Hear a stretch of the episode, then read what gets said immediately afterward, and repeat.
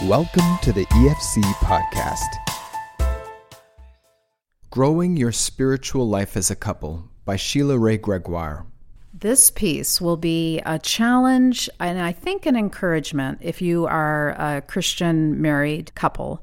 Uh, Sheila helps us think about what it means to be spiritually vulnerable with each other. And it may not be exactly what you think. Have a listen.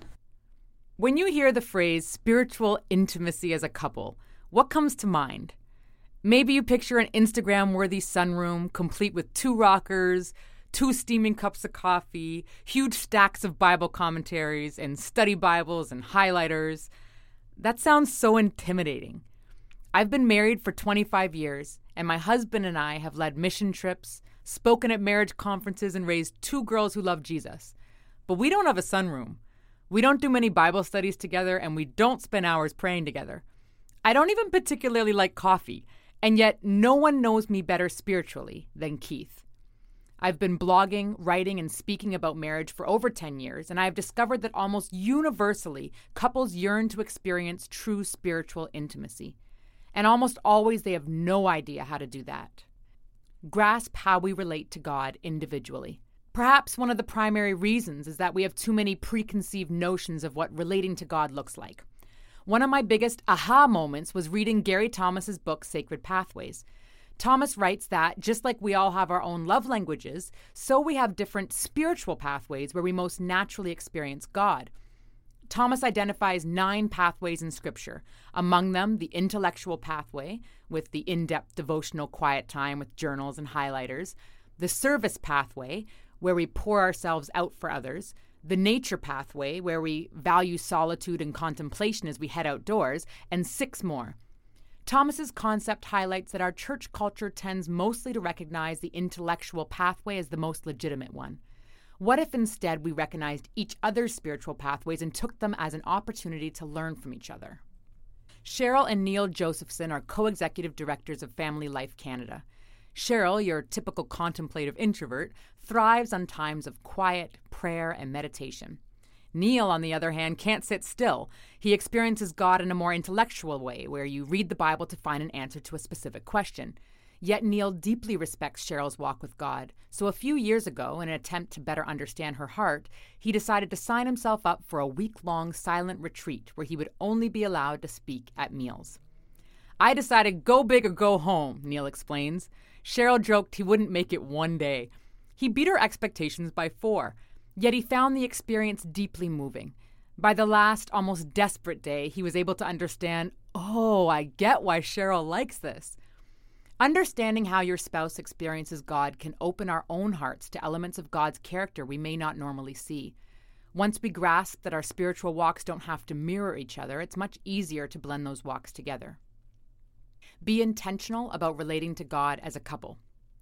When we're experiencing God as an individual, we're baring our souls and crying, Search me and know me, O God. Psalm 139:23. When we do that as a couple, it packs a powerful punch. We can achieve much deeper intimacy because we're being vulnerable together. Indeed, you can't have spiritual intimacy without emotional vulnerability, because knowing God is about getting rid of pretense and exposing your real self. How do you accomplish that as a couple? Over the last four years, my husband and I have spent far too much time in different cities with work. On those days when we're apart, it's easy to get caught up in our own projects or in solo Netflix marathons. We've had to be deliberate about fostering intimacy. One helpful habit we've started is sharing our consolation and desolation of the day, or our spiritual high and low, when we most felt God move through us and when we most felt attacked and most frustrated. It helps us understand each other better, but also helps identify our unique spiritual giftings and challenges so we can pray more effectively. Take that spiritual check in to God in prayer. Most couples find it easier to understand each other's walks with God than to actually invite God into those walks. Prayer is hard, it's vulnerable, and can really feel unnatural. Of course, some people are perfectly comfortable praying out loud. Most couples, though, will have at least one person who isn't. How can we make prayer easier? First of all, go for quality, not quantity. Prayers don't have to be 10 minutes long. Aim for concise, meaningful prayers together. If you need more, you can always pray longer on your own. Secondly, grow comfortable with silence. Can't pray out loud? Hold each other's hands while you pray silently. Thirdly, pray while you walk. Sometimes the intimidating part is the sitting still. Get outside and walk, and prayer might be easier. Fourth, use prayer prompts or pre written prayers. Much traditional liturgy is comprised of beautiful prayers. Seek out Anglican prayers online or buy some books of prayer. The words may not be your own, but if they're sincere, God's power still rests with you. And finally, read a psalm together. Many of the psalms are prayers, and praying scripture is powerful. Take that shared spirituality out into the world. You know each other's hearts, you've brought them before God. Now it's time to look outward. The times my husband and I have felt closest to God have often been in times of wider Christian community and service. We are the body of Christ, and that body will only feel whole when we're not just experiencing God ourselves, but bringing Him into the world. If you really want to feel spiritually intimate with your spouse, then be Christ's hands and feet together. Your spiritual walk may not always match the typical spiritual mold, but when it's authentic and flows from a genuine faith, then intimacy will flourish. What if spiritual intimacy is still elusive?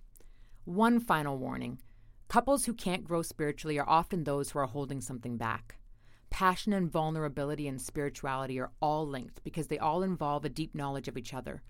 If you're unable to be spiritually vulnerable with your spouse, it can either be because your spouse isn't a safe place for your heart, in which case you need to reach out to the body of Christ for help with your marriage, or because you retreat from intimacy in general. Many Christians are working themselves to the bone in service for Christ while simultaneously hiding from true intimacy with Him because they're not comfortable facing their true selves. And if you can't look deeply inward, then you can't invite your spouse in either. Practice tearing down your defenses through prayer and spiritual check ins. Build a sense of purpose by using your gifts in service together. When we do that, we grow passion, not just with our spouses, but with God too. And that's how we end up feeling like we're really one in every way. Thank you for listening to this podcast. To listen to more and to subscribe to Faith Today, Canada's Christian magazine, please visit www.theefc.ca forward slash faith today.